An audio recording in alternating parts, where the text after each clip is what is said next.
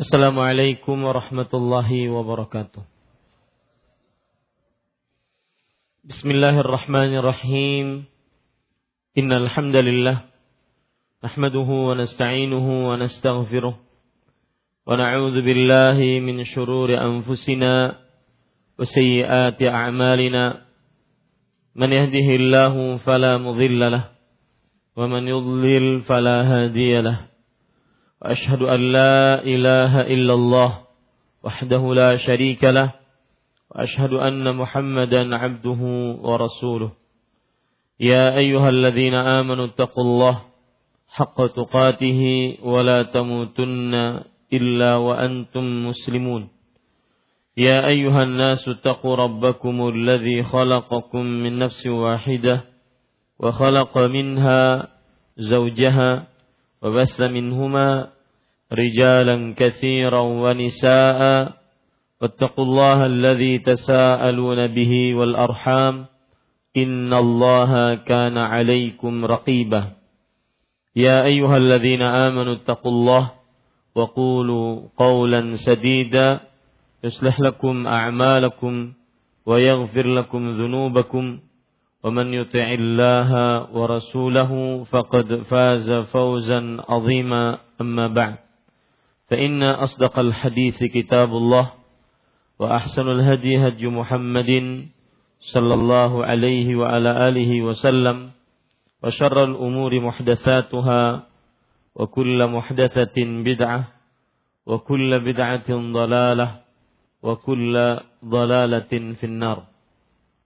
الحمد لله kita bersyukur pada Allah Subhanahu wa taala pada hari ini Rabu pagi Rabu malam Kamis 21 Al-Muharram 1439 Hijriah. Kita duduk bersama kembali atas takdir Allah Subhanahu wa taala di Masjid Imam Syafi'i Banjarmasin Kalimantan Selatan ini untuk mengkaji kembali kitab tauhid alladhi huwa haqqullahi 'alal 'abid yang ditulis oleh Fadilatul Syekh Al-Imam Mujaddiduddin Syekhul Islam Muhammad bin Abdul Wahhab At-Tamimi rahimahullahu taala. Salawat dan salam semoga selalu Allah berikan kepada Nabi kita Muhammad sallallahu alaihi wa ala alihi wasallam pada keluarga beliau, para sahabat, serta orang-orang yang mengikuti beliau sampai hari kiamat kelak. Dengan nama-nama Allah yang husna dan sifat-sifat yang ulia, kita berdoa, Allahumma inna nas'aluka ilman nafi'an wa rizqan tayyiban wa amalan mutaqabbala. Wahai Allah, sesungguhnya kami mohon kepada Engkau ilmu yang bermanfaat, rezeki yang baik, dan amal yang diterima. Amin ya rabbal alamin. Bapak Ibu saudara-saudari yang dimuliakan oleh Allah Subhanahu wa taala, masih kita membicarakan bab yang ke-40. Penulis mengatakan babun man jahada syai'an minal asma'i was sifat. Bab 40 mengingkari sebagian dari asma dan sifat Allah Subhanahu wa taala. Atau lebih tepatnya barang siapa yang mengingkari sebagian dari asma dan sifat Allah Subhanahu wa taala. Pada pertemuan sebelumnya kita sudah memasuki muqaddimah tentang tauhidul asma was sifat yang disebut juga oleh para ulama sebagai tauhidul al-ikhbar al-ilmi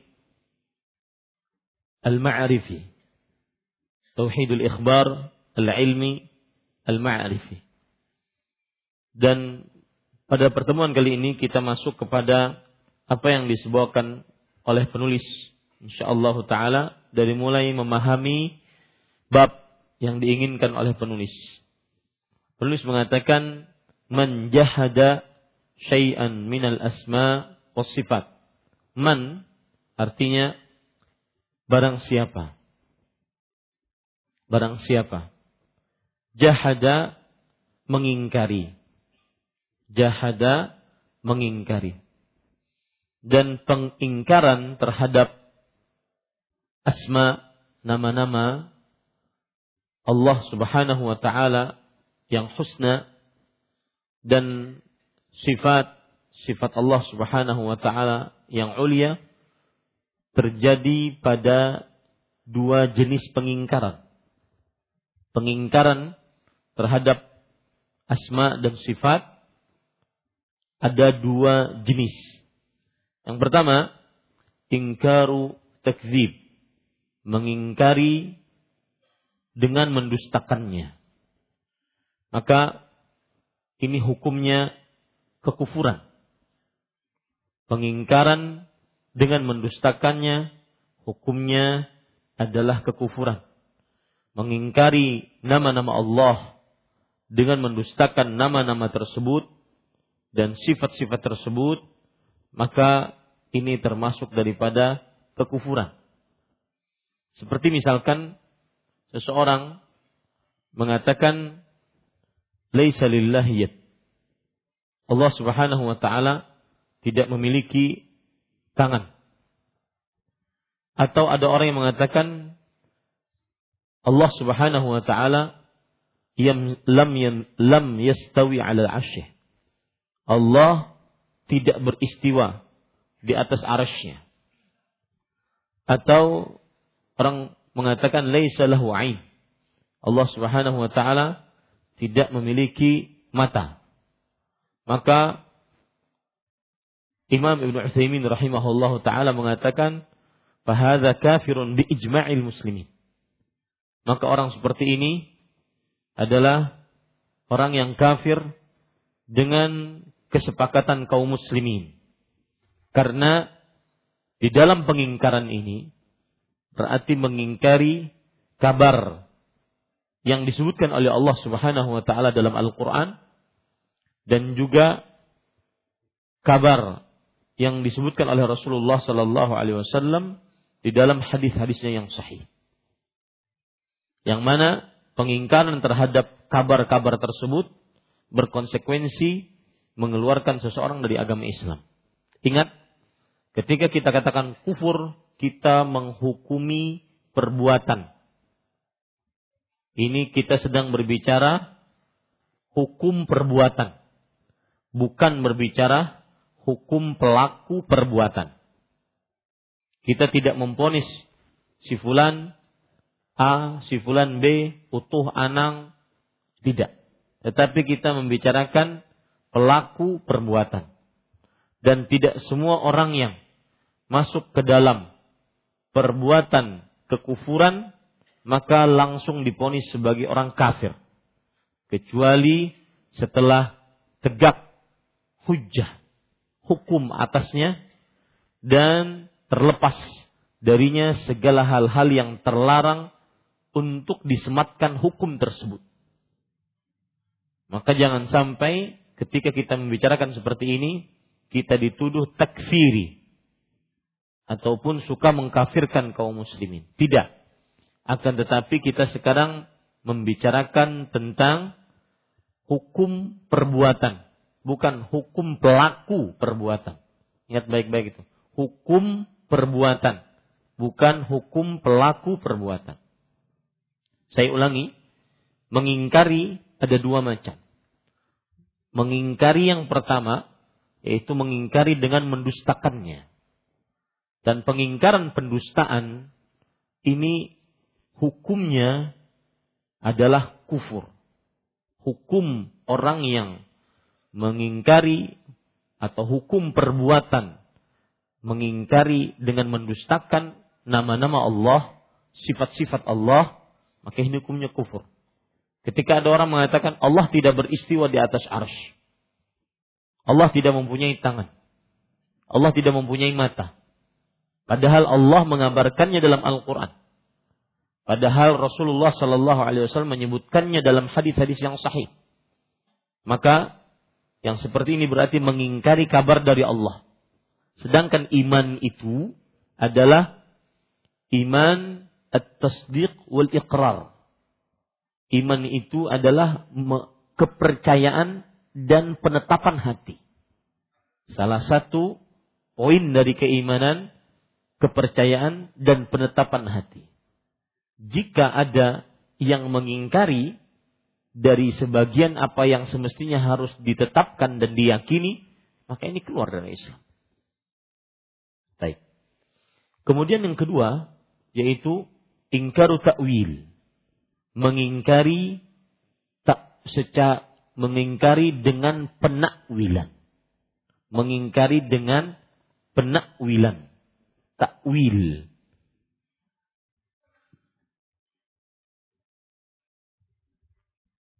Yang dimaksud pengingkaran takwil ini adalah dia tidak mengingkarinya secara langsung. Akan tetapi dia menafsirkannya dengan tafsiran yang tidak sesuai secara zahirnya.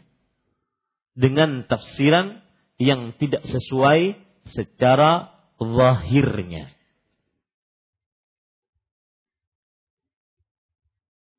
Seperti misalkan Allah Subhanahu wa taala berfirman di dalam Al-Qur'an surat Al-Maidah ayat 64. Bal yadahu mabsutatan. Bahkan kedua tangannya, tangan Allah mabsutatan, terhampar, terbentang kedua-duanya. Apabila ada yang mengingkari kedua tangan ini dengan menafsirkannya dengan tafsiran yang tidak sesuai dengan lafal zahirnya, maka ini masuk ke dalam pengingkaran. Seperti mereka mengatakan bahwa yang dimaksud dengan bal yadahu mabsutatan akan tetapi kedua tangan Allah yang dimaksud kedua tangan Allah ini langit dan bumi. Akan tetapi kedua langit dan bumi kata mereka terhampar, terpampang, terbentang. Ini namanya mengingkari tangan. Akan tetapi dengan tafsiran. Akan tetapi dengan tafsiran. Maka para ikhwah yang dirahmati oleh Allah Subhanahu wa taala mengingkari dengan tafsiran ini jika tidak ada jika tidak ada pendukung dari bahasa Arab maka ini juga menyebabkan kepada kekufuran. Jika tidak ada pendukung dari bahasa Arab, maka ini juga menyebabkan kepada kekufuran. Ini para ikhwan yang dirahmati oleh Allah Subhanahu wa taala.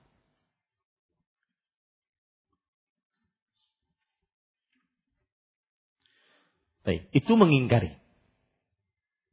Di sini disebutkan mengingkari sebagian dari asma.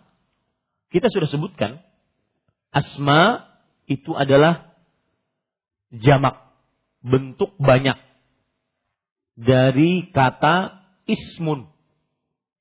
Pada pertemuan sebelumnya sudah saya sebutkan. Asma bentuk plural dari kata ismun. Dan asma yang dimaksud dengan asma di sini adalah dalam bahasa Indonesia asmaullah ya azza wa jalla. Nama-nama Allah Subhanahu wa taala. Yang disifati oleh Allah Subhanahu wa taala dalam Al-Qur'an Al-Husna. Nama-nama Allah Subhanahu wa taala yang disifati oleh Allah dalam Al-Qur'an Al-Husna. Ini yang disebut dengan sebagian dari asma. Asma maksudnya adalah nama-nama. Dan dia dalam bentuk jamak. Dalam bentuk tunggalnya mufradnya ismun. Ya, ismun.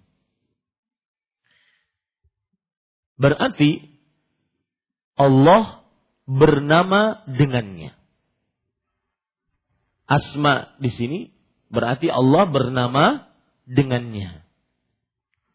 Sedangkan di sini disebutkan dan sifat Allah. Sifat yaitu sifat yang dimiliki oleh Allah Azza wa. Nanti saya akan jelaskan apa bedanya asma dengan sifat. Isim atau nama, nama-nama Allah Subhanahu wa taala adalah Allah bernama dengannya. Ar-Rahman. Allah bernama dengan Ar-Rahman. Ar-Rahim. Allah bernama dengan Ar-Rahim. Sedangkan sifat adalah Allah bersifat dengannya. Allah mempunyai sifat dengan sifat itu. Mohon agak maju sedikit. Kawan-kawan yang baru datang. Agak merapat saja.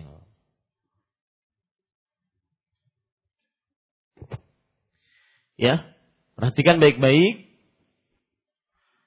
Asma, saya ulangi sekali lagi, asma adalah bentuk jamak.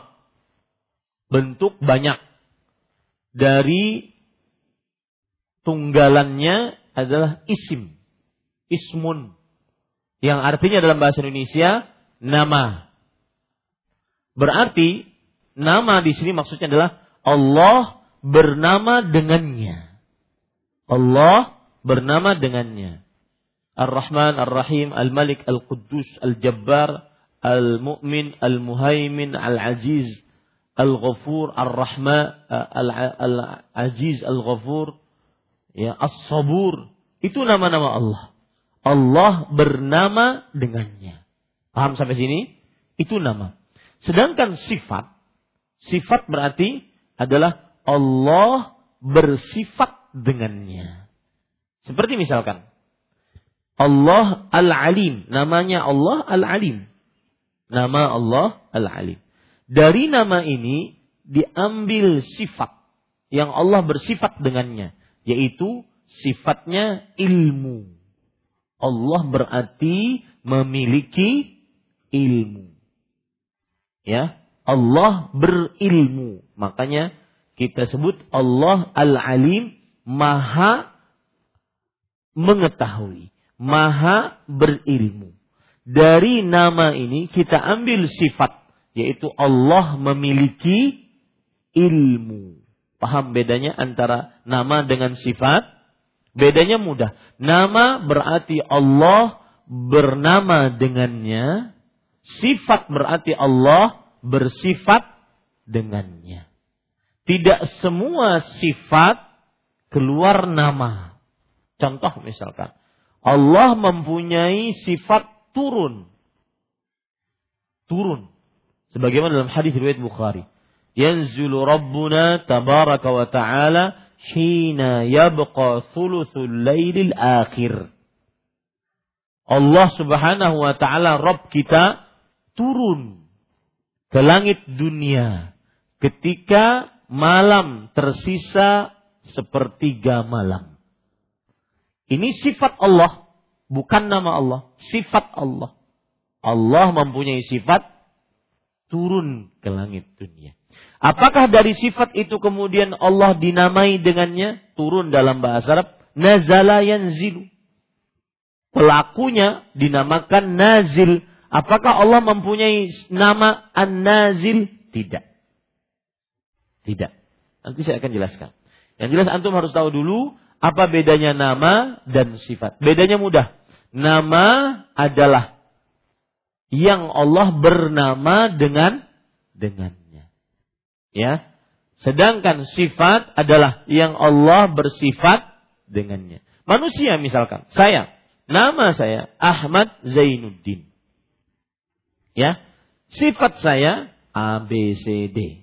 Itu manusia. Walillahil masalul a'la. Dan Allah Subhanahu wa taala mempunyai perumpamaan yang lebih tinggi dari itu.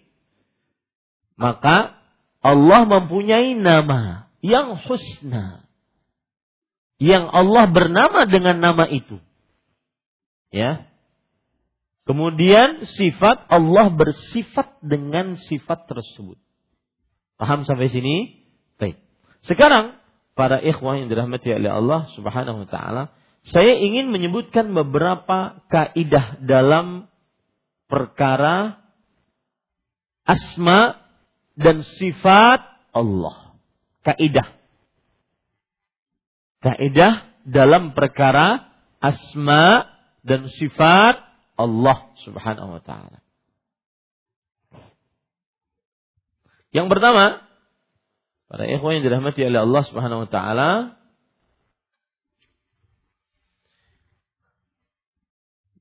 asma Allah, asma Allah adalah tauqifiyah. Asma Allah adalah tauqifiyah. Ingat, saya ingin bertanya. Apa arti asma? Ah? Nama, nama. Asma bentuk tunggal atau bentuk jamak? Jamak. Bentuk tunggalnya ismun. Ya, ismun. Baik. Asma asma Allah adalah tauqifiyah. Saya nggak puas kalau nggak nulis. Takut salah tulisan itu. Asma Allah adalah tauqifiyah. Perhatikan baik-baik. Tadi kita katakan, ini sudah saya tulis kemarin. Asma Asma'u itu adalah jamak. Ya. Kemudian bentuk mufradnya ismun. Mufrad atau tunggal. Dalam bahasa uh, Indonesia tunggal. Nah, asma Allah ini adalah tauqifiyah.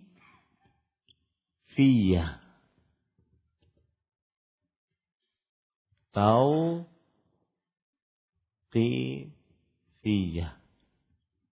Apa yang dimaksud tauqifiyah? Tauqifiyah istilah. Yang paling mudah pengertian tauqifiyah adalah la majala lirra'ifi. Tidak ada ruang untuk akal di dalamnya. Tidak ada ruang untuk akal di dalamnya. Murni hanya Al-Quran atau hadis sahih. Atau hadis sahih. Maka nama-nama Allah tauqifiyah. Tidak boleh orang menamai Allah dari akalnya. Dari pendapatnya. Dari logikanya, rasionya, perasaannya. Gak bisa kita bisa mendapati nama Allah hanya dari Al-Quran atau hadis Rasul. Apa saja yang Allah Subhanahu wa Ta'ala namai dirinya dengannya di dalam Al-Quran atau melalui Rasulnya Sallallahu Alaihi Wasallam dalam hadis sahihnya, maka kita tetapkan itulah nama Allah. Asmaullah tauqifiyah. Nama-nama Allah Subhanahu wa taala adalah tauqifiyah. Lihat dalil yang menunjukkan akan hal ini. Allah Subhanahu wa taala berfirman dalam surat Al-Isra ayat 36. "Wala taqfu ma laysa laka bihi ilm. Inna sam'a wal basara wal fuada kullu ulaika kana anhu mas'ula." Jangan kamu berbuat sesuatu yang tidak ada dasar ilmu yang kamu miliki. Ini menunjukkan bahwa tidak boleh kita menetapkan nama untuk Allah kecuali berdasarkan apa yang ditetapkan oleh Allah. La majal ra'yi Tidak ada ruang untuk akal bergerak di dalamnya. Kita hanya sekedar menetapkan yang apa yang Allah tetapkan. Itu ingat selalu. Ini kaidah yang pertama. Kaidah yang kedua. Para ikhwan yang dirahmati oleh Allah. Bab sifat lebih luas dibandingkan bab asma. Bab sifat lebih luas dibandingkan bab asma. Apa maksudnya? Sifat-sifat Allah lebih banyak dibandingkan nama-nama Allah. Lebih luas dibandingkan nama-nama Allah. Kenapa demikian? Karena dari setiap nama kita bisa mengambil sifat. Ada sifat padanya. Tapi tidak setiap sifat dijadikan nama. Ya. dari nama Allah ada sifat padanya. Tetapi tidak semua sifat Allah bernama dengannya. Saya beri contoh. Para ikhwan yang dirahmati oleh Allah subhanahu wa ta'ala. Allah subhanahu wa ta'ala berfirman dalam Al-Quran. Ini sifat. Dalam surat Toha. Ar-Rahman wa alal arshistawa. Allah beristiwa di atas arsy. Sifat Allah istiwa. Sifat Allah istiwa. Apakah kemudian Allah bernama dengan Al-Mustawi? Tidak. Ya, sifat Allah istiwa. Ini sifat. Ya, apakah ini sifat? Bukan bukan nama. Bukan asma. Apakah kemudian Allah namanya Al-Mustawi? Enggak. Kenapa? Karena tidak pernah Rasulullah Shallallahu Alaihi Wasallam mengajarkannya. Tidak pernah Allah Subhanahu Wa Taala menetapkannya. Tapi kita tetapkan ini sebagai sifat. Berarti bab sifat Allah lebih luas dibandingkan bab asma Allah Subhanahu wa taala. Allah Subhanahu wa taala berbicara. Allah berfirman dalam Al-Qur'an, "Wa kallamallahu Musa taklima." Allah berbicara dengan Nabi Musa langsung Wa kallamallahu Musa taklima. Allah berbicara dengan Nabi Musa langsung. Itu sifat. Ya. E, berbicara. Berbicara. Apakah kemudian berbicara dalam bahasa Arab? Kallama yukallimu. Apakah kemudian Allah Subhanahu wa taala dinamai dengan Al-Mutakallim Sang Maha Pembicara. Itu nama Allah? Tidak. Kita tidak dapati Allah seperti itu. Bahkan kalau sering-sering berbicara, sifat kekurangan. Sifat kekurangan. Ya, orang kalau kebanyakan omeh, kurang. Sedangkan Allah terlepas dari semua kekurangan. Allah terlepas dari semua aib, kerusakan, cacat. Sifat Allah maha sempurna. Maka Allah berbicara, ini sifat. Ya, tetapi tidak dinamai dengannya. Makanya sekali lagi, bab sifat lebih luas dibandingkan bab asma. Maka bisa kita tulis juga setiap nama mempunyai sifat atau diambil darinya sifat, tetapi tidak setiap sifat ada nama. Itu catat itu penting. Kullu ismin yustaqqu minhu sifah wa laysa kullu sifatin lahu asma. Artinya setiap nama diambil darinya sifat. Allah Al-Alim itu nama Allah. Diambil darinya sifat ilmu. Allah Ar-Rahman. Itu nama Allah. Diambil darinya sifat rahmah, rahmat. Allah Al-Ghafur. Diambil darinya sifat ghufur, yaitu Maha Pengampun. Nah, itu para ikhwah. Itu nama setiap nama diambil darinya sifat. Tetapi tidak semua sifat diambil darinya nama. Contoh-contohnya yang saya sebutkan tadi. Allah berkehendak. Ya. Uh, apa di dalam surat uh, Yasin? Innama amruhu idza arada syai'an an yaqula lahu kun fayakun. Sesungguhnya perkaranya jika Allah menginginkan. Itu sifat. Allah mempunyai sifat iradah. Sifat keinginan. Tetapi apakah nama Allah Al-Murid yang maha berkeinginan? Pernah dengar nama itu? Tidak. Paham ini para ikhwah? Baik. Ini para ikhwan yang dirahmati oleh Allah Subhanahu wa taala. Ustaz, apa faedahnya ini? Inilah namanya tauhid asma wa sifat. Kita mengenal Allah. Kita ingin lebih dekat dengan Allah. Kita ingin lebih mengetahui Allah yang kita sembah selama ini. Kalau ada masalah kita berdoa. Ya. Dan nanti kalau pas doa kita nyebutkan nama, manggil nama atau manggil sifat Ustaz? Hah? Manggil nama tentunya. Ya Rahman, Ya Rahim. Walillahil asma'ul husna fad'uhu biha. Allah berfirman. Dan Allah memiliki nama-nama yang husna. Berdoalah dengannya. Nah, bisa dipahami ini sampai sini? Baik. Silakan adzan dulu. Ya. Sampai mana tadi terakhir? Sampai mana? Bahwa bab sifat lebih luas daripada bab asma. Bab sifat lebih luas daripada bab asma. Kemudian kita kembali kepada asma. Kaidah yang ketiga. Asma Allah seluruhnya pasti husna asma Allah seluruhnya pasti husna.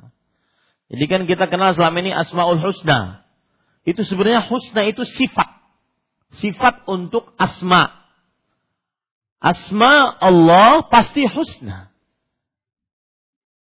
Ya, asma Allah pasti husna. Apa itu husna? Para ikhwan yang dirahmati oleh Allah, husna adalah bentuk female dari ahsan. Husna bentuk female dari ahsan. Yang berarti maknanya adalah al-balighatu fil husn. Yaitu yang maha baik dan maha ya saya ulangi yang maha tinggi baiknya. Yang maha tinggi baiknya atau indahnya. Yang maha tinggi baiknya atau indahnya. Maka nama-nama Allah seluruhnya husna yaitu maha tinggi indahnya nama tersebut.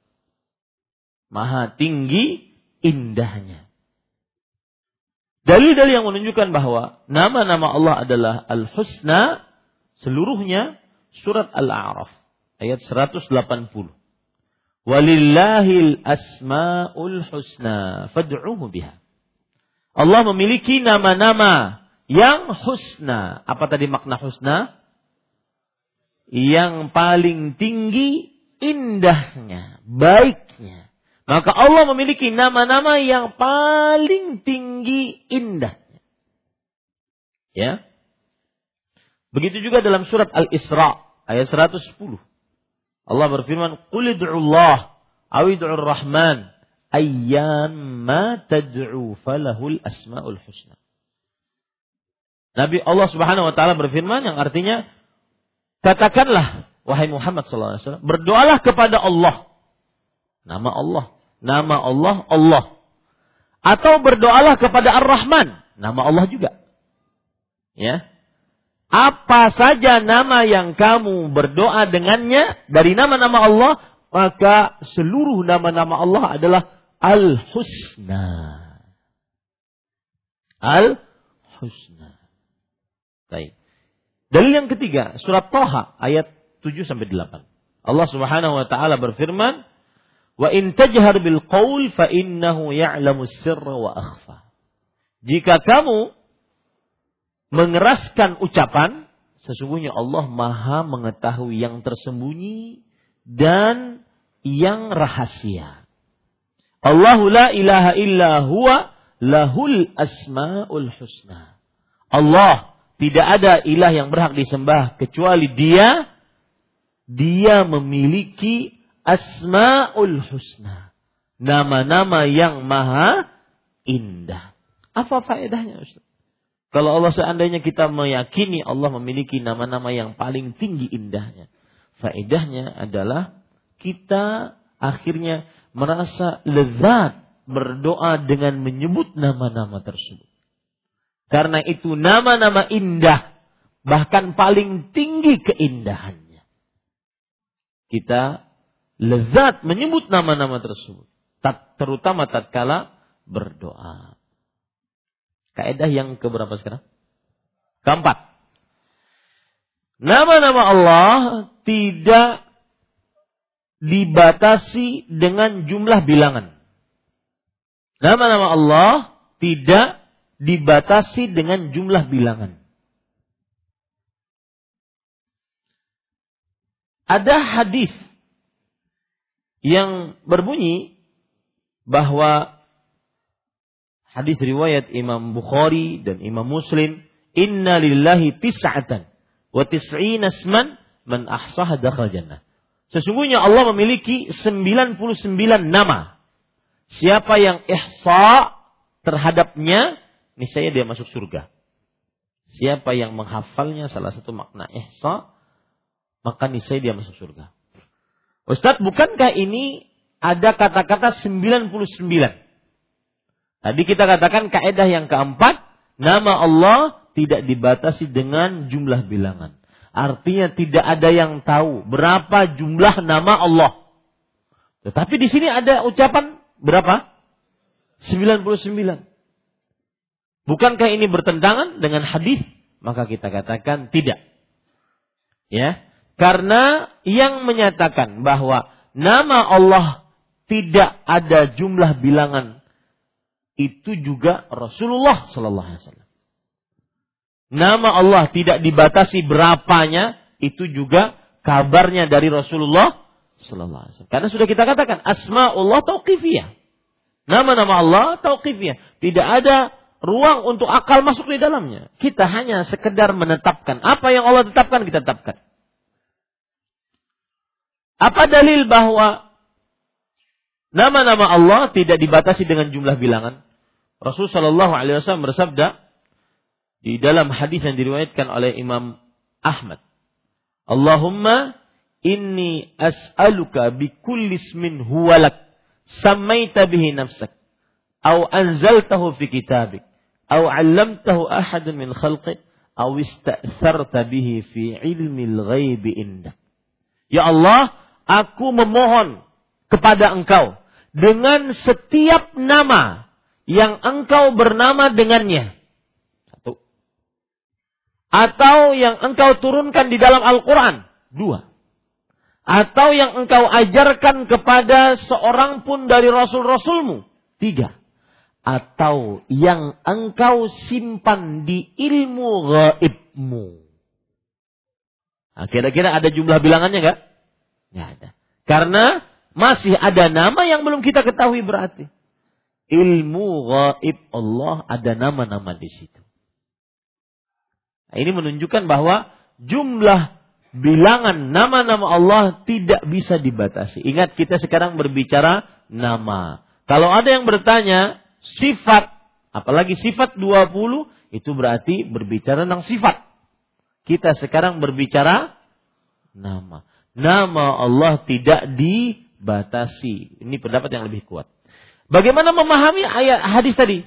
Sesungguhnya Allah memiliki 99 nama. Siapa yang dalam riwayat yang lain mi'atun mi'atan ila illa wahidah.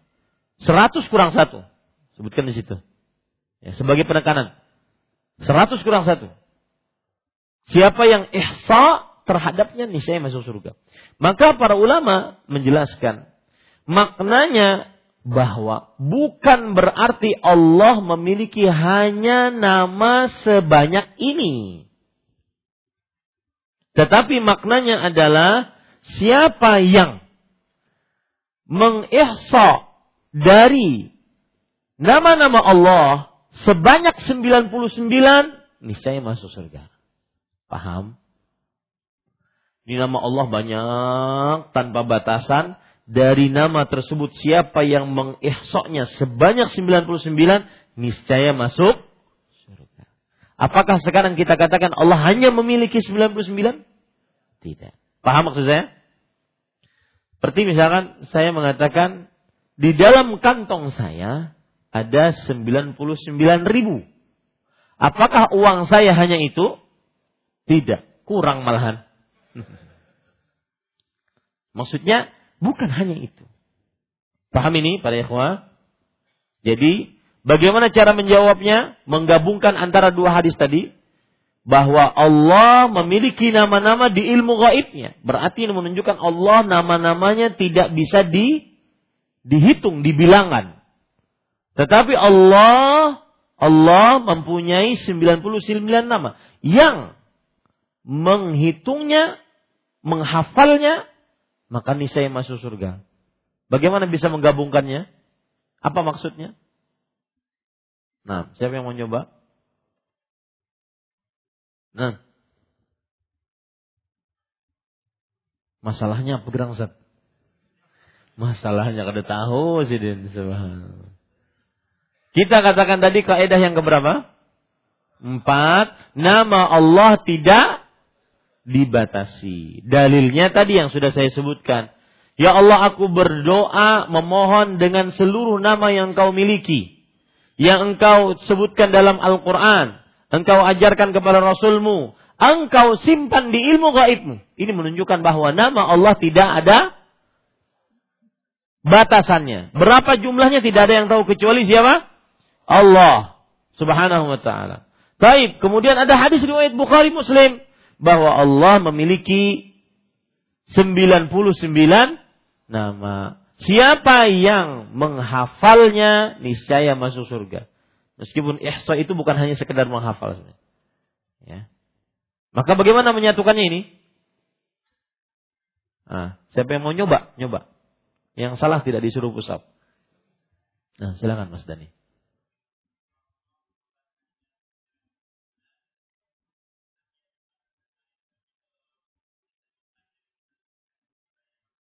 Nah, nama Allah tidak dapat dihitung.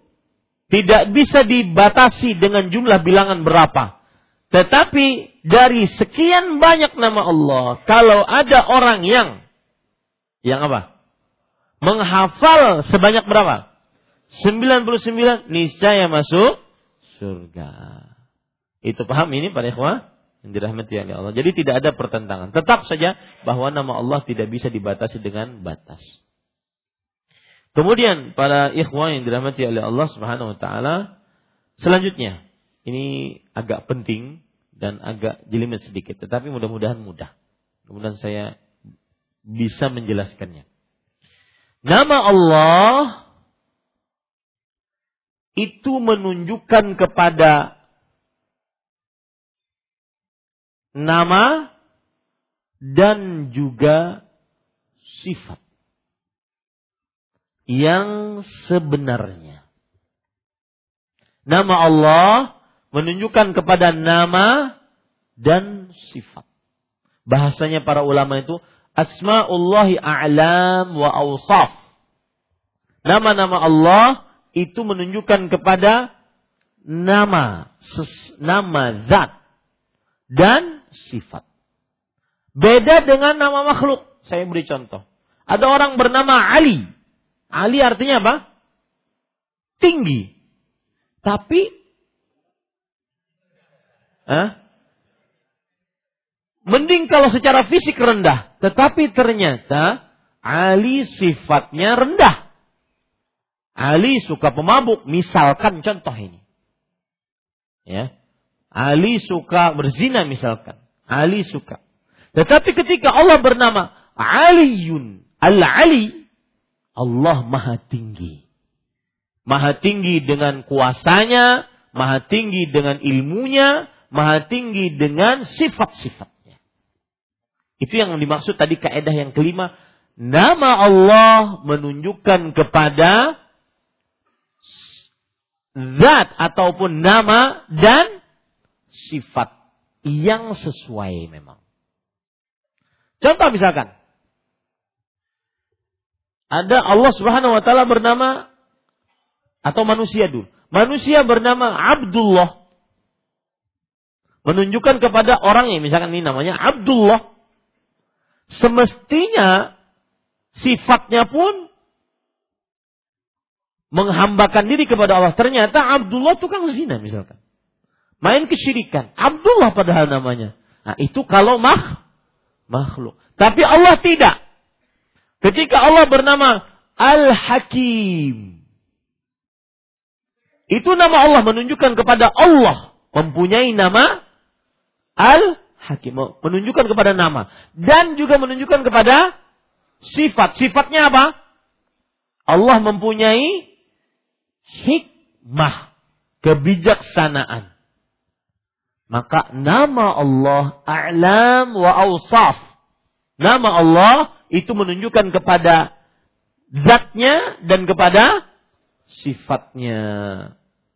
Ya, menunjukkan kepada zatnya dan kepada sifatnya. Apa maksud eh, apa faedahnya? Faedahnya adalah kita semakin meyakini Allah itu maha sempurna. Meskipun banyak namanya, maka Allah juga bersifat dengan sifat yang banyak yang mulia tersebut. Al-Aziz misalkan. Nama Allah Al-Aziz. Bahasa Indonesia-nya apa? Maha Maha perkasa. Maha perkasa. Baik. Al-Aziz Maha perkasa.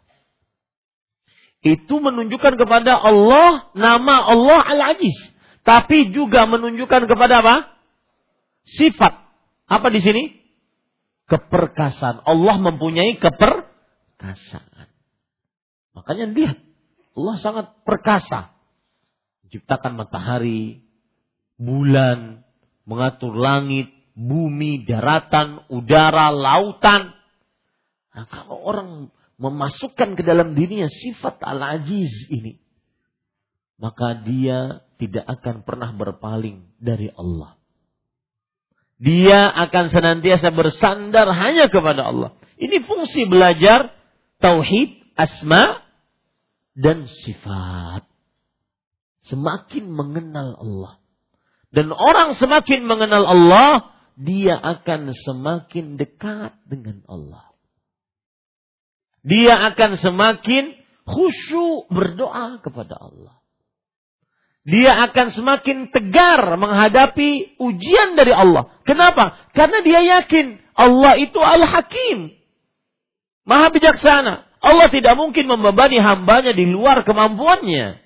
Allah tidak mungkin membebani hambanya tanpa ada jalan keluar. Itu namanya membalimi manusia. Bukan hakim. Jadi ada faidah.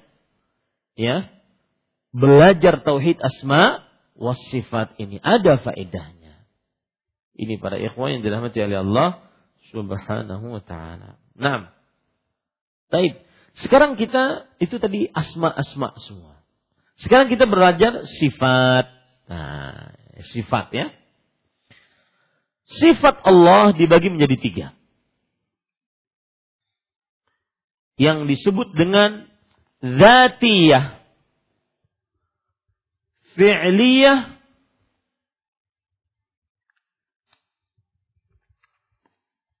Sifat Allah dibagi menjadi tiga. Ada sifat zatiyah. Ada sifat fi'liyah.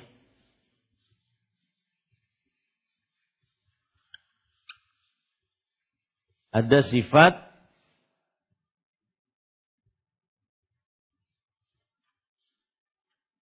khabariyah. Zatiyah, fi'liyah, khabariyah. Sifat zatiyah adalah sifat yang senantiasa ada pada Allah. Sifat zatiyah Allah senantiasa ada pada Allah Subhanahu wa taala.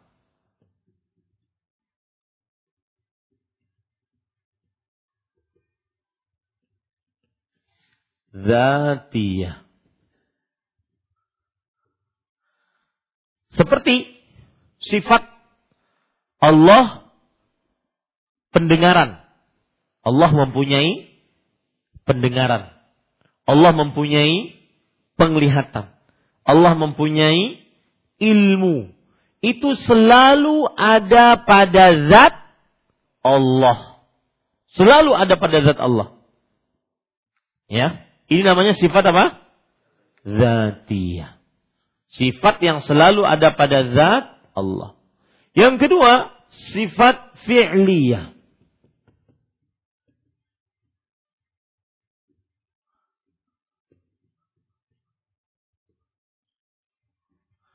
Sifat fi'liyah adalah sifat yang berkaitan dengan kehendak Allah. Jika Allah menginginkan mengerjakannya, maka Allah kerjakan. Jika Allah menginginkan tidak mengerjakannya, maka tidak Allah kerjakan. Allah ingin turun di setiap malam sepertiga malam terakhir, maka Allah turun. Allah Subhanahu wa taala beristiwa di atas arsh, maka Allah beristiwa di atas arsh. Allah ingin. Maka sifat fi'liyah ini erat kaitannya dengan keinginan Allah, kehendak Allah Subhanahu wa taala. Seperti sifat berbicara. Allah berfirman. Itu berkaitan dengan sifat apa? Fi'liyah. Karena berkaitan dengan kehendak.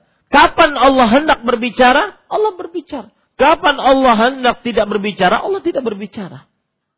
Dan seperti yang saya ungkap tadi. Kalau orang pun manusia saja.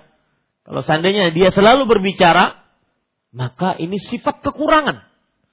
Makanya Allah berbicara mata sya wa kaifa sya. Sekehendak Allah, kapan dia ingin berbicara, bagaimana Allah berbicara, sekehendak Allah Subhanahu wa taala. Ini namanya sifat apa? Fi'liyah. Yang ketiga yaitu sifat khabariyah.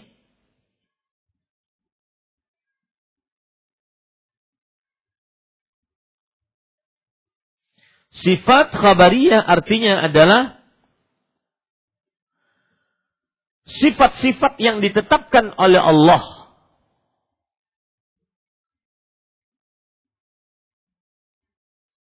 Kabarnya dari Al-Quran dan hadis yang sahih. Sifat-sifat yang ditetapkan oleh Allah. Kabarnya dari Al-Quran dan hadis yang sahih.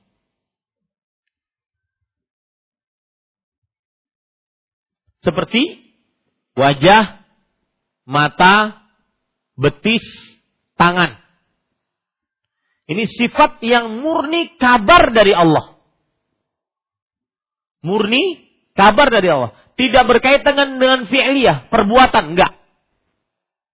Ya. Tetapi murni kabar dari Allah. Ini namanya sifat khabariyah. Ya. Ini dari sinilah para ikhwah, se akhirnya sebagian orang mengira bahwa yang mensifati Allah seperti ini disebut mujassimah. Memberikan bentuk badan pada Allah. Na'udzubillah. Kita tidak mujassimah. Apalagi nanti diembeli tuwahabir. Wahabi Mujassimah. Ya. Pengikutnya Syekh Muhammad bin Abdul Wahab Mujassimah. Yaitu membuat badan untuk Allah. Jadi seakan-akan menurut mereka Allah itu seperti makhluk. Ini hasya. Kita tidak membuat badan untuk Allah. Tetapi kita menetapkan apa yang ditetapkan oleh Allah. Allah berfirman, Kullu syai'in halikun illa wajah. Segala sesuatu akan binasa kecuali wajah Allah. Siapa yang menetapkan itu? Allah. Kita hanya menetapkan sesuai dengan apa yang ditetapkan oleh Allah subhanahu wa ta'ala. Maka ini disebut dengan sifat khabariyah.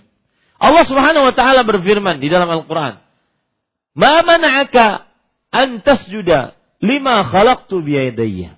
Apa yang menahanmu wahai iblis untuk sujud terhadap makhluk yang aku ciptakan dengan kedua tanganku? Siapa yang menetapkan itu? Allah. Allah Subhanahu wa taala. Kita mengimaninya. Makanya saya ucapkan pada pertemuan sebelumnya, kita berhubungan dengan nama-nama Allah dan sifat-sifatnya melakukan dua perbuatan. Yang pertama, isbat bila tak bila tamsil. Yang kedua, tanzihun bila ta'til. Menetapkan tapi tidak memisalkan. Dan mensucikan tetapi tidak meniadakan. Kita tetapkan apa yang Allah tetapkan. Jangan samakan. Tetapkan tapi jangan samakan. Oh bagaimana bisa di, di nggak bisa disamakan? Allah kan berbicara dengan bahasa kita. Iya betul, Allah berbicara dengan bahasa kita. Dan kita paham makna wajah. Tetapi jangan samakan wajah Allah dengan wajah makhluk. Jangankan antara Khalik Maha Pencipta dengan makhluk, makhluknya, antara makhluk saja wajahnya beda-beda. Walillahil asmaul husna. Walillahi mathalul a'la. Allah mempunyai perumpamaan yang lebih tinggi. Maksudnya tidak akan ada yang sama dengan Allah. Laisa kamitslihi syai' wa huwa samiul basir. Tidak ada yang sesuatu apa pun yang sama dengan Allah. Tapi meskipun tidak ada sesuatu yang apa pun yang sama dengan Allah, Allah tetap Maha mendengar, Maha melihat. Tetapi apakah pendengaran Allah sama dengan pendengaran makhluk? Tidak. Bisa dipahami ini para ikhwah. Taib. Bapak Ibu saudara-saudari yang dimuliakan oleh Allah Subhanahu wa taala. Tadi sudah kita sebutkan yang ke berapa? Ya, yang kelima yaitu tentang sifat. Sifat dibagi menjadi tiga. Sifat zatiyah. Sifat-sifat Allah yang ada selalu pada zatnya. Sifat-sifat Allah yang ada selalu pada zatnya. Seperti pendengaran, penglihatan, ya, itu selalu ada pada zatnya. Pada zat Allah Subhanahu wa taala. Dan memahami sifat seperti ini, maka kita akhirnya muraqabah. Merasa diawasi oleh Allah. Allah pendengarannya tidak pernah tuli. Allah penglihatannya tidak pernah rabun. Maka akhirnya di mana pun kita berada, selalu merasa diawasi oleh Allah subhanahu wa ta'ala. Jadi fungsi belajar asma dan sifat itu lari kepada kepribadian kita. Kepada ketakwaan kita. Menambah takwa kita. Makanya para ulama mengatakan, Kullama a'rafa lillah kullama izdada lahu khasyah. Semakin seseorang mengenal Allah, semakin dia takut kepada Allah. Ya, karena mempelajari Allah itu akan membuat seseorang akan benar-benar takut kepada Allah Subhanahu wa taala. Baik. Itu para ikhwah yang dirahmati oleh Allah Subhanahu wa taala waktu kita habis dua kali kita mukaddimah untuk bab ini saja. Ya, tetapi mudah-mudahan bisa dimaklumi. Paham tidak? Hah? Bisa paham tidak? Insya Allah ya. Baik. Itu kira-kira yang bisa saya sampaikan. Wallahu alam wa sallallahu nabi Muhammad walhamdulillahi rabbil alamin. Nah. Ada pertanyaan?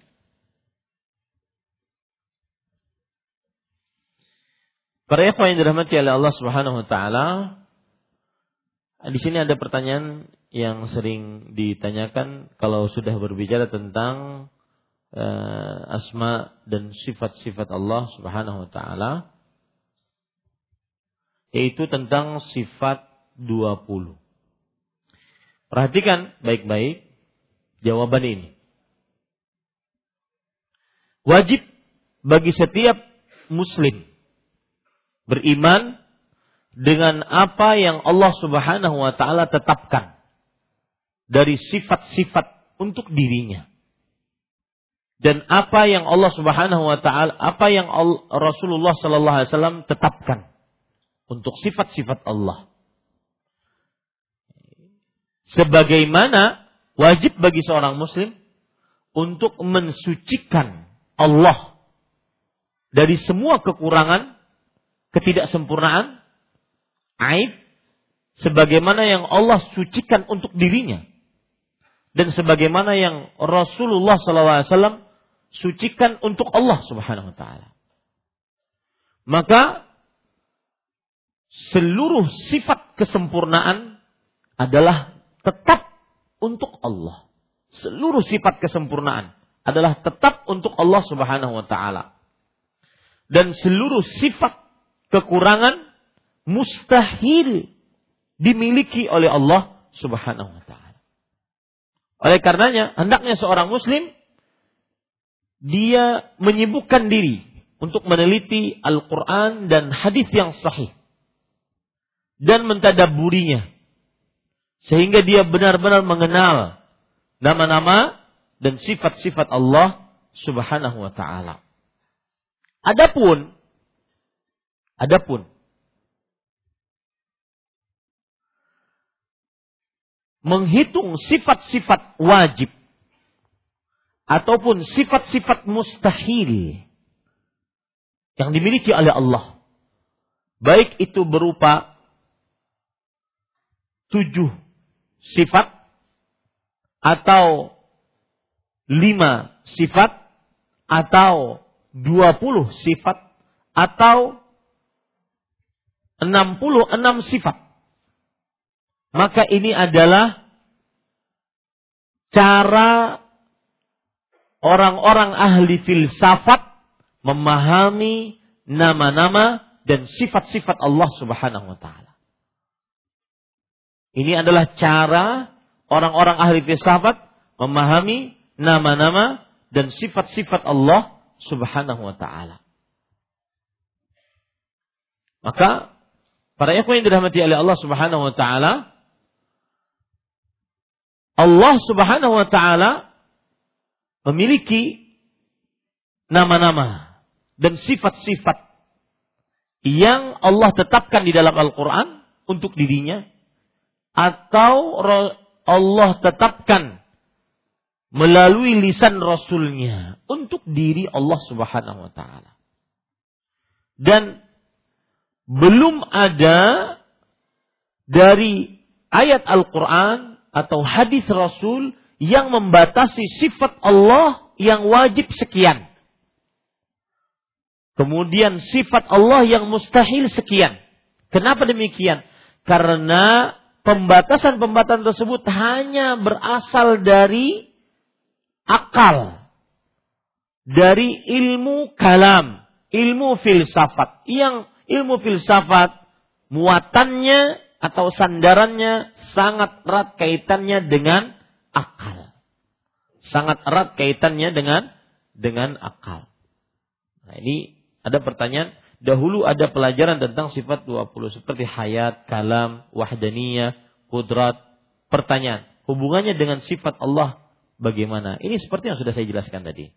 Ya, bahwa kita menamai Allah Subhanahu wa taala dan mensifati Allah sesuai dengan apa yang Allah sebutkan dalam Al-Qur'an ataupun dalam hadis Rasul sallallahu alaihi wa ala alihi wasallam. Maka pada saat itu kita tidak dapati Allah membatasi sifat wajibnya sekian atau Allah membatasi sifat mustahilnya sekian. Kenapa? Karena kita hanya menetapkan nama dan sifat Allah sesuai dengan apa yang Allah Subhanahu wa taala tetapkan. Pembatasannya dari mana? Dari akal. Dari akal manusia. Bahwa Allah mempunyai sifat wajib sekian, Allah mempunyai sifat mustahil bagi Allah sekian. Ini para ikhwan yang dirahmati oleh Allah Subhanahu wa taala. Itu dulu yang e, bisa saya jawab untuk antum sekalian. Ya, itu dulu. Jawabannya seperti itu dulu. Mudah agar mudah memahami. Paham maksud saya? kita menetapkan nama-nama dan sifat-sifat Allah, nama-nama dan sifat-sifat Allah sesuai dengan apa yang Allah tetapkan dari Al-Quran dan hadis yang sahih. Dan kita meniadakan, mensucikan Allah dari nama-nama dan sifat-sifat sesuai apa yang Allah sucikan dalam Al-Quran ataupun hadis dari Rasulullah SAW. Bukan dengan akal. Bukan dengan ilmu kalam ilmu filsafat. Nah, pembatasan sifat 20 itu dengan akal, bukan dengan apa? Bukan dengan Al-Qur'an atau hadis Rasul sallallahu alaihi wasallam. Bolehkah kita menetapkan sifat Allah kepada makhluknya? Misalkan sering orang berkata Allah itu maha pemaaf. Kenapa kita tidak? Allah saja maha pemaaf. Maka pada ikhwan yang dirahmati oleh Allah Subhanahu wa taala, bolehkah kita menetapkan sifat Allah? Orang berkata pertama, Allah Subhanahu wa taala Maha Pemaaf. Iya. Sebagaimana hadis Rasul, Allahumma innaka afuwun tuhibbul afwa. Ya Allah, Engkau adalah Maha Pemaaf, mencintai maaf, maka maafkanlah aku. Tetapi apakah dinamai dengan Allah al-afu? Allahu a'lam. Tetapi Allah mempunyai sifat afu. Ya. Nah, salah satu fungsi seseorang belajar sifat sifat Allah yang maha tinggi, yang maha sempurna adalah dia meresapkan sifat tersebut dalam dirinya sehingga dia menjadi makhluk yang mulia. Seperti Allah Al-afu. Maha pemaaf. Maka jadilah manusia yang memaafkan. Kenapa? Karena memaafkan adalah termasuk amal ibadah yang agung. Dan itu salah satu sifat Allah subhanahu wa ta'ala. Jadi fungsi belajar nama-nama Allah dan sifat-sifat Allah adalah memasukkan sifat-sifat tersebut, meresapkan, memaknai, mengkondisikan sifat-sifat tersebut di dalam diri kita. Dalam artian mengkondisikan, artinya kita berusaha sebagaimana Allah Al-Adil, Maha Adil, kita berusaha adil. Sebagaimana Allah Al-Hakim, Maha Bijaksana, kita berusaha bijaksana. Meletakkan sesuatu pada tempatnya. Sebagaimana Allah Ar-Rahman, Ar-Rahim, kita berusaha mempunyai sifat rahmat. Ya, tapi tentunya meski, demikian tidak akan sama rahmatnya Allah dengan rahmatnya manusia. Tetapi kita berusaha mempunyai sifat rahmat yang dengannya kita menjadi makhluk yang bertakwa di sisi Allah Subhanahu wa taala. Wallahu a'lam. Apakah sifat mata betis termasuk sifat zatiyah? Maka jawabannya tidak. Dia termasuk sifat khabariyah. Zatiyah itu lebih condong kepada perbuatan tetapi perbuatannya ada pada zat Allah. Allah mendengar, Allah melihat, Allah mengetahui. Ya, itu itu disebut dengan sifat zatiyah. Seperti misalkan Allah hidup. Ya. Allah hidup. Maha hidup. Ini sifat zatiyah. Tetapi sifat e, khabariyah lebih condong kepada habar-habar yang Allah sebutkan dalam Al-Quran atau hadis Rasul tentang Allah. Wajah, mata, kedua tangan, betis, dan semisalnya. Wallahu alam. Apakah ada kaidah pokok yang harus kita pegang agar jika membahas sifat-sifat Allah Subhanahu wa taala kita bisa terhindar dari mengamal menyamakan atau penyerupaan dengan makhluknya. Karena secara tidak langsung akan terfikir oleh kita. Apalagi bagi kita, bagi kalangan ahli kalam. Mereka akan langsung menolak sifat-sifat tertentu karena mereka pikirkan dengan akal atau akalkan dengan mereka. Salah satu caranya agar tidak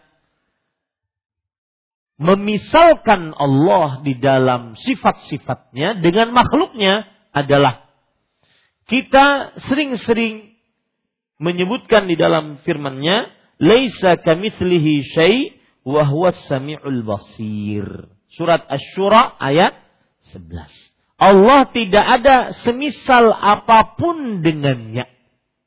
Itu sering-sering kita masukkan dalam diri kita. Ketika kita berbicara tentang sifat khabariyah tadi. Saya yakin semuanya akan uh, terbayang-bayang. Ya. Kabar tentang zat Allah subhanahu wa ta'ala. Maka kita selalu adakan. Laisa kamislihi syai'. Ya. Allah tidak ada sesuatu apa pun yang semisal dengannya. Itu. Ya, para ikhwan yang dirahmati oleh Allah Subhanahu wa taala. Jadi kaidahnya itu. Sering-sering mengingat surat Asy-Syura ayat 11. Yang kemudian kaidahnya yang kedua sudah saya sebutkan pada pertemuan sebelumnya, yaitu jangan menanyakan bagaimana sifat Allah.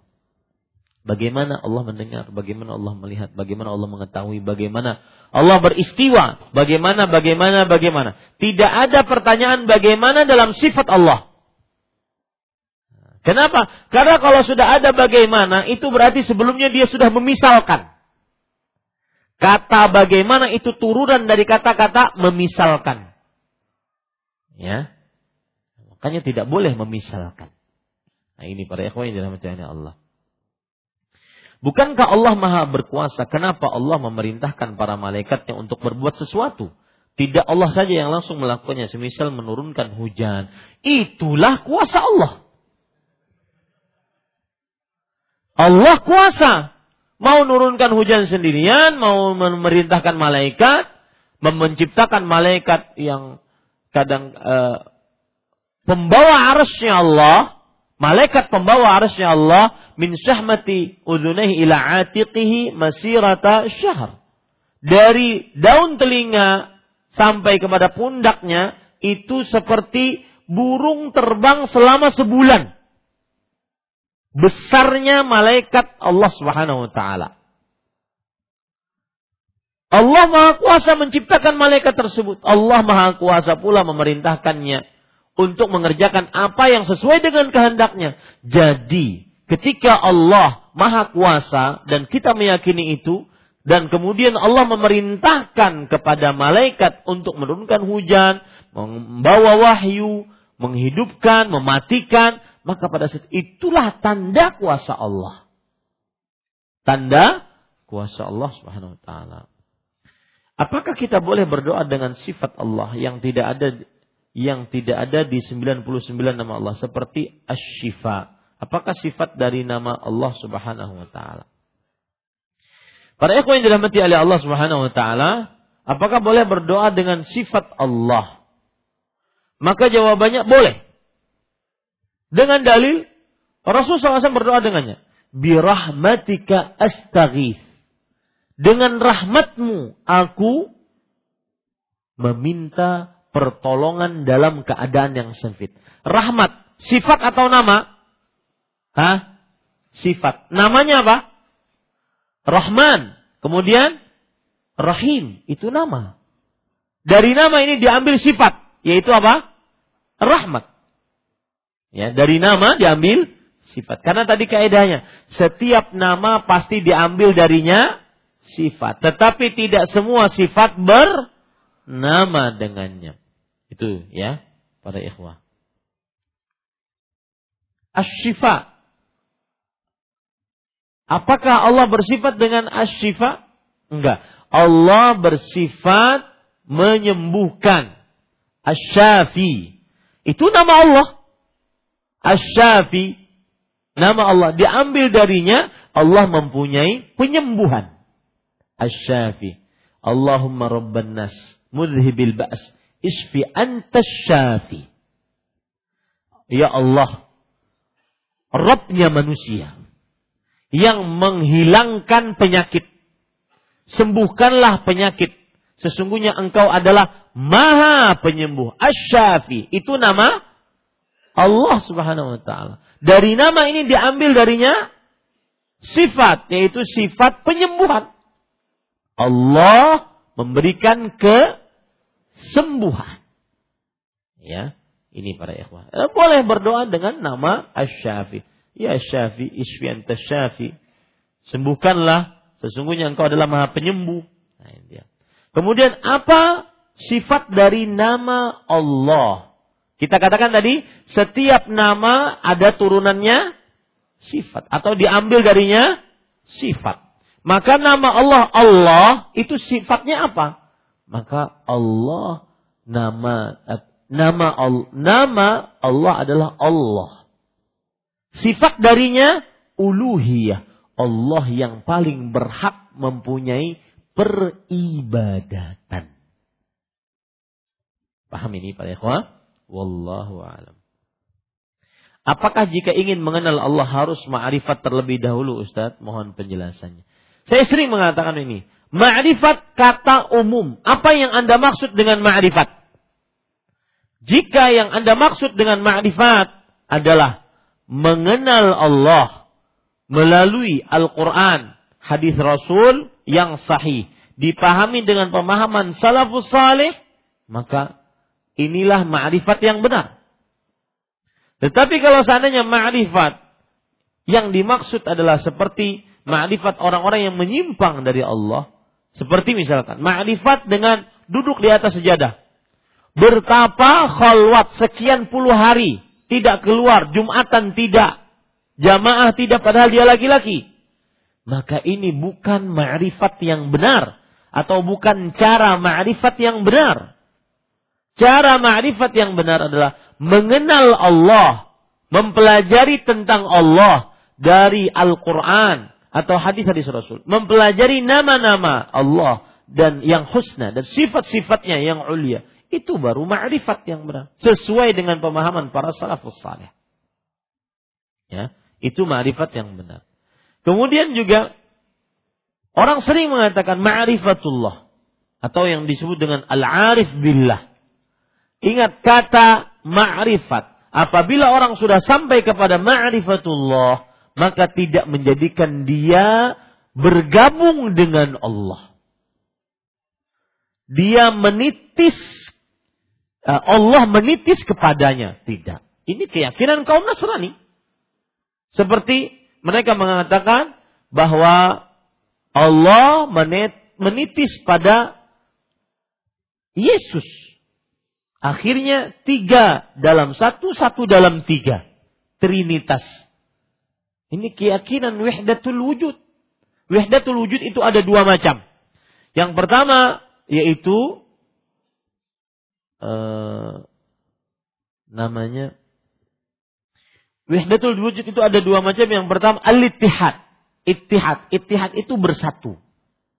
Seperti ada kopi, ada susu, nyatu jadi kopi susu.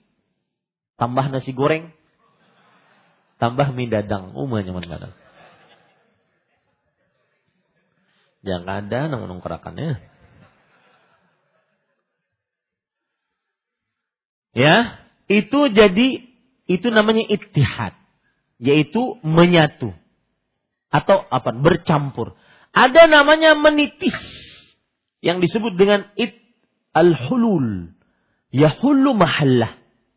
Jadi hulul yaitu ini ada zat kemudian Allah masuk ke dalamnya. Allah masuk ke dalam dirinya. Maka di, jadilah dia sebagai Allah.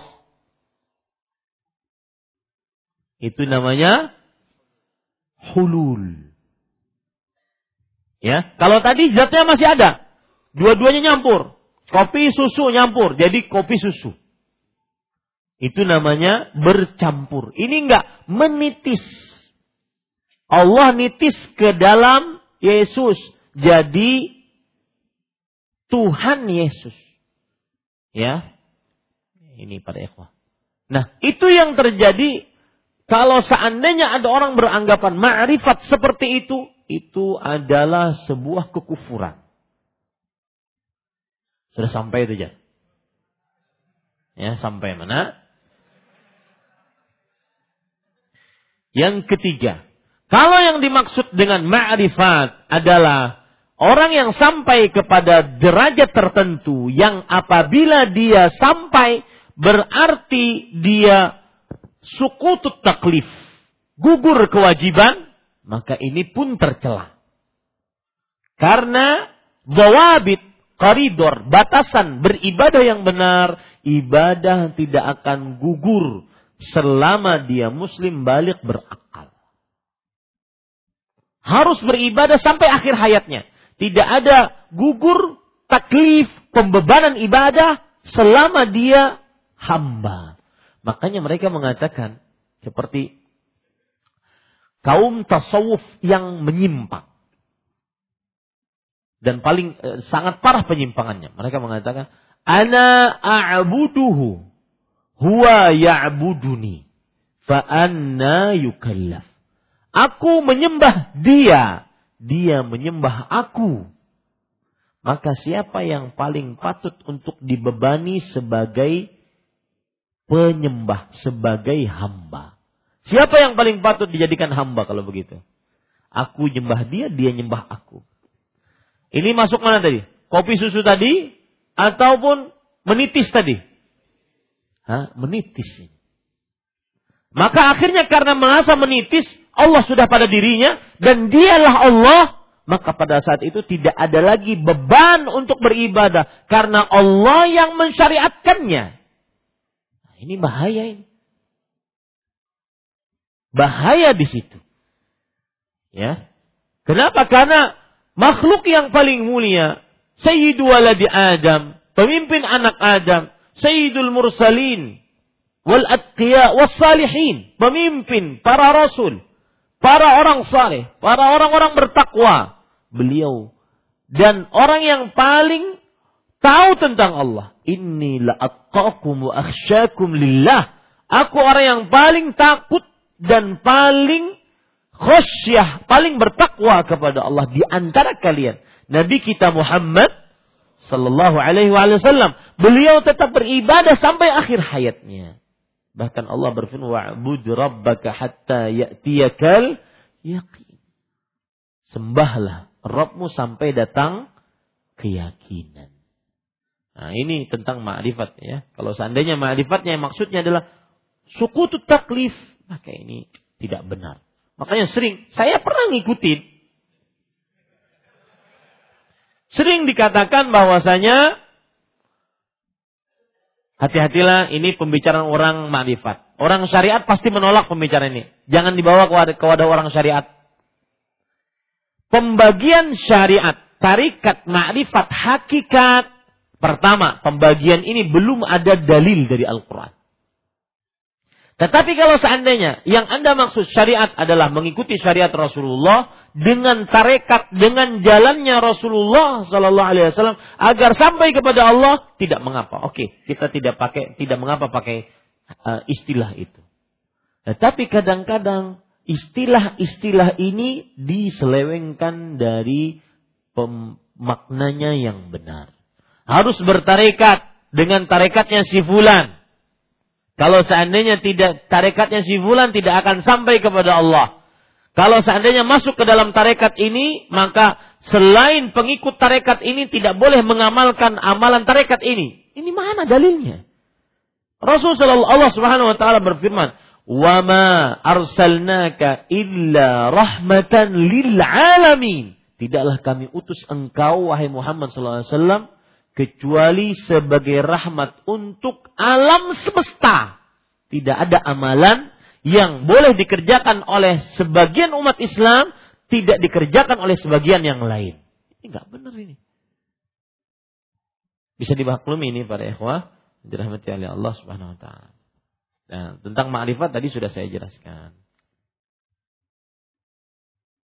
Apakah boleh menamai Allah Ta'ala dengan nama Gusti atau nama-nama yang Allah tidak menamai dirinya dengan nama itu? Semestinya sudah dijawab ini. Apa tadi? Kaidah pertama kali. Asma Allahi tauqifiyah. Nama-nama Allah adalah tauqifiyah. Tetapi panggilan Gusti itu bukan orang sedang bukan sedang menamai Allah dengannya, tetapi memuliakan Allah. Dan lebih baik panggil nama Allah dengan nama yang Allah menamai dirinya dengannya atau yang Rasulnya menamai Allah dengannya. Itu lebih utama. Wallahu alam. Apakah bulan Safar adalah bulan seribu sial? Apakah arba mustamir yang yang terjadi pada hari Rabu terakhir? Maka jawabannya para ikhwah, Rasul Shallallahu Alaihi Wasallam bersabda, la safara, wala hamah. Tidak ada safar dan tidak ada burung hantu yang mendatangkan sial. Tidak ada safar, di sini safar ada dua makna.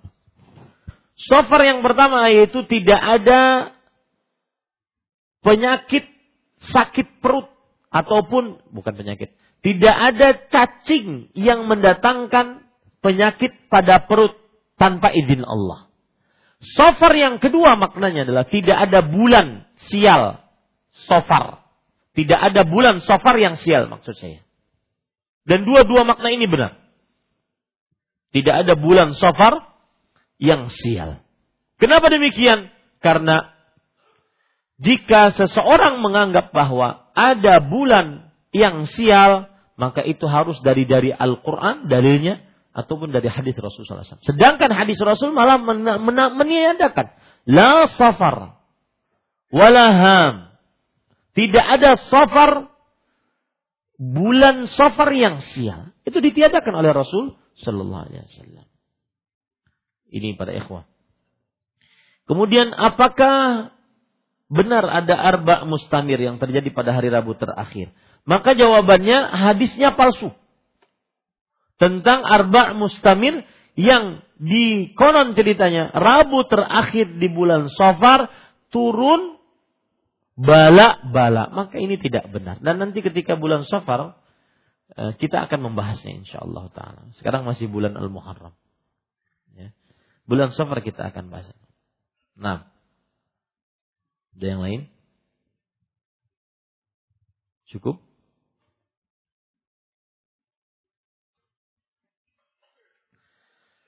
Ya, insya Allah itu cukup dua mukaddimah. Hmm, ya. Jadi saya takut dengan mukaddimah-mukaddimah ini nanti wah berat nih beratnya. Akhirnya malah tidak hadir. Tapi mukaddimah itu insya Allah bermanfaat dan pada pertemuan yang akan datang jika Allah masih e, memberikan kehidupan kepada kita dalam ketaatan, kita akan bahas kitabnya. Semoga bermanfaat. Subhanakallah bihamdik asyhadu an la ilaha illa anta astaghfiruka wa atubu ilaik. Wassalamualaikum warahmatullahi wabarakatuh.